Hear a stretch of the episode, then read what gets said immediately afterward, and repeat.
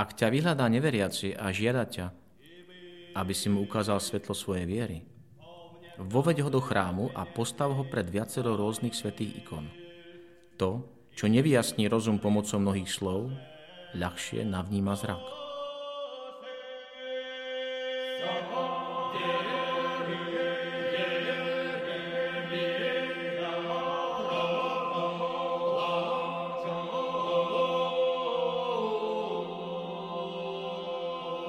Vítajte pri počúvaní ikonického podcastu.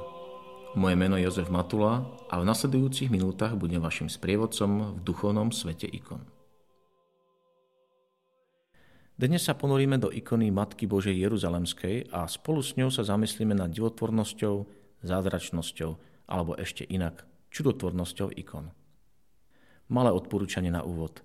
Pre čo najhodnotnejší zážitok otvorte si obrázok príslušnej ikony a ak je možné, Dovolte jej, aby sa pozerala na vás.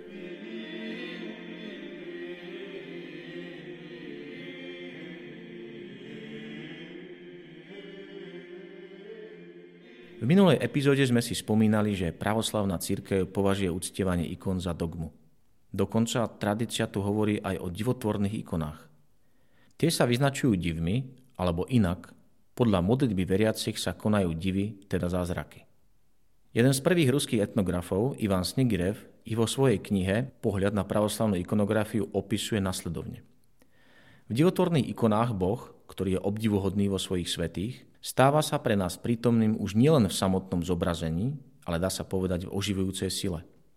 On je prítomný svojou silou vo všetkých posvetných ikonách, ale niektoré si vyberá ako osobité nástroje, aby sa viera smrteľníkov, prebudzaná stáročnými divmi, ktoré sa nimi dejú, mohla v plnosti odkrývať a upevňovať a kde je viera, tam sú aj divy. Podľa starobilého zvyku sa k divotvorným ikonám pripájajú aj ďakovné doplnky ako svedectvá podivných uzdravení na základe viery tých, čo sa modlia. Ak niekto dostal uzdravenie z choroby hlavy, očí, rúk či nôh, zavesel k obrazov ich zobrazenia vyrobeného zo zlata alebo striebra. Najstarší príklad uvedenej praxe vidíme u svätého Jana z Damašku, ktorý je mimochodom aj autorom textu v úvodnej zvučke. Keď mu nepriatelia odťali ruku, prikázal, aby mu plátnom z obrazu Božej Matky priviazali oťaté zápestie k ruke. Tá sa potom podivne zrástla. Na pamiatku uvedenej udalosti dal vyrobiť ruku zo striebra a zavesil ju k svetej ikone, ktorá sa odvtedy nazýva Trojruka. Je táto predstava o ikony naivná, v čase koronakrízy vzbudilo kontroverziu, že mnohí katolíckí kňazi vo svete cestovali s oltárnou sviatosťou v helikoptére alebo v otvorených autách a požehnávali krajinu pred ničivými následkami vírusu. Naozaj stačí tak málo, aby sa konali zázraky. Naozaj stačí tak málo, aby sa konali zázraky.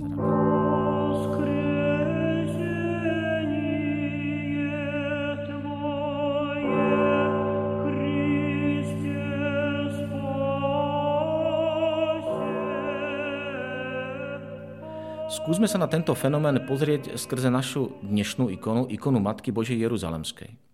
Autorstvo ikony sa podľa tradície pripisuje svetému evangelistovi Lukášovi. Verí sa, že ho vytvoril v Gecemanskej záhrade v 15. roku po na nebo vstúpení pána. Bola jeho prvotinou z celkového počtu 70 ikon Pany Márie, ktoré počas svojho života vytvoril a pôvodne mala slúžiť malej kresťanskej komunite v Jeruzaleme. Kúsok z histórie. Do Konštantinopolu bola ikona prevezená v roku 463. Keď o necelé dve storočia neskôr mesto obklúčili kmene Skitov, ľudia sa zhromaždili pred Matkou Božou Jeruzalemskou, aby ju žiadali o pomoc. Onedlho na to bola nepriateľská armáda skutočne zastavená a Byzantínci nečakaný útok odrazili.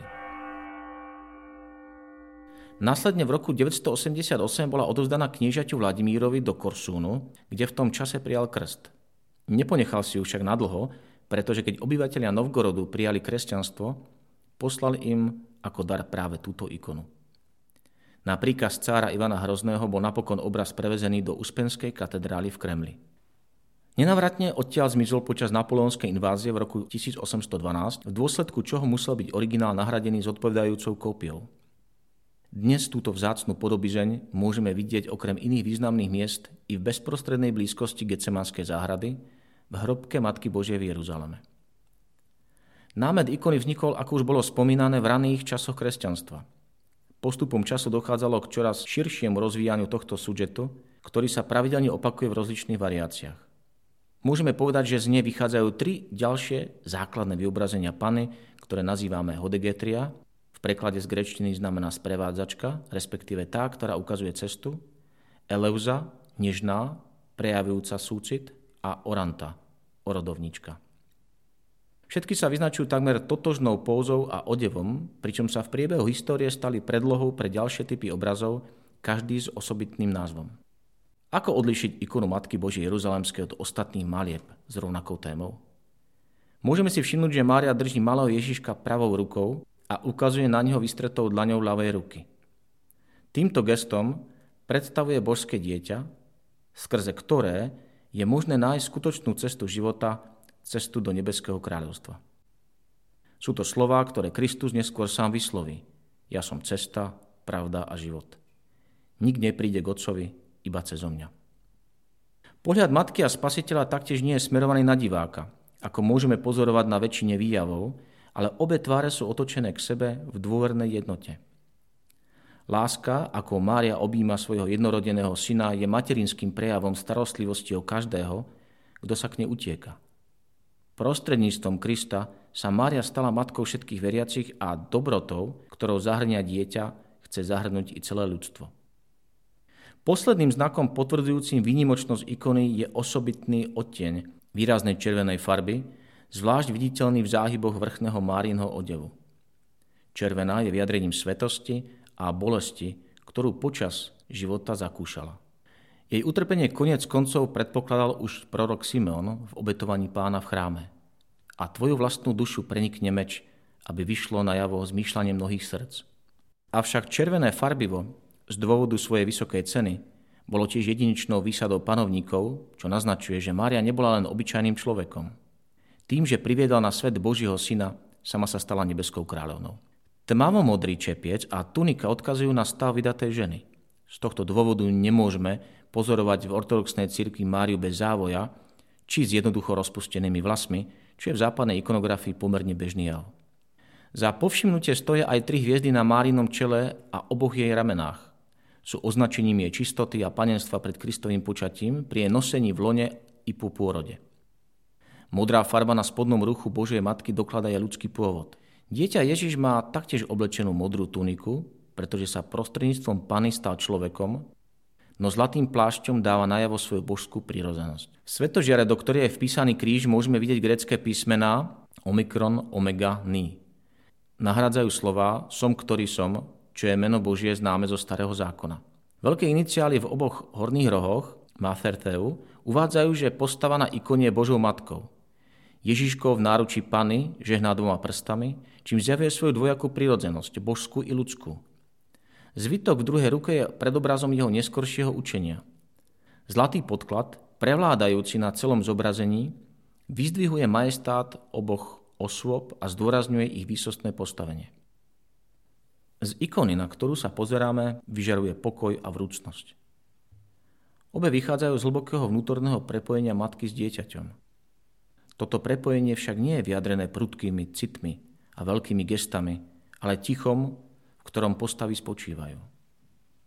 No nie je to ticho vtieravé, nemé či prázdne, ale naopak je naplnené porozumením a silou ich vzájomného vzťahu.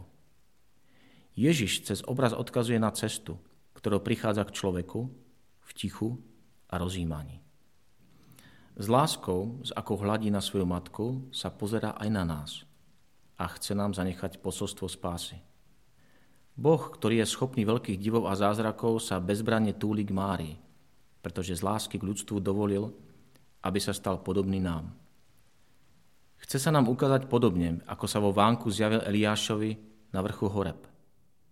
V prvej knihe kráľov čítame Pred pánom išiel vietor, veľký a prudký, ktorý trhá vrchy a láme skaly, ale pán nebol vo vetre. Po vetre zemetrasenie, ale pán nebol v zemetrasení po zemetrasení oheň, ale pán nebol v ohni. A po ohni tichý, lahodný šum. Práve takto nám ikonopisec ukazuje Boha, ktorého môžeme počúvať len tak, ako bola na ňo pozorná Mária, s pokorou a odovzdanosťou.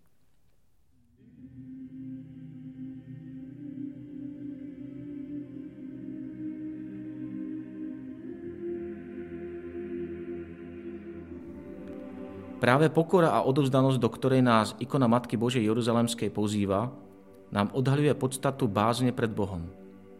Pokora, ktorá nie je vyjadrením strachu, ale úplnej dôvery. Je teda opováživé pomodliť sa k svetej ikone Matky Božej Jeruzalemskej za uzdravenie z epidémie? Alebo naopak, nie je to práve najpokornejším vyjadrením človeka, že jeho život a smrť je v Božích rukách? Pozorne sa pozrite na ikonu a odpoveď nájdete sami.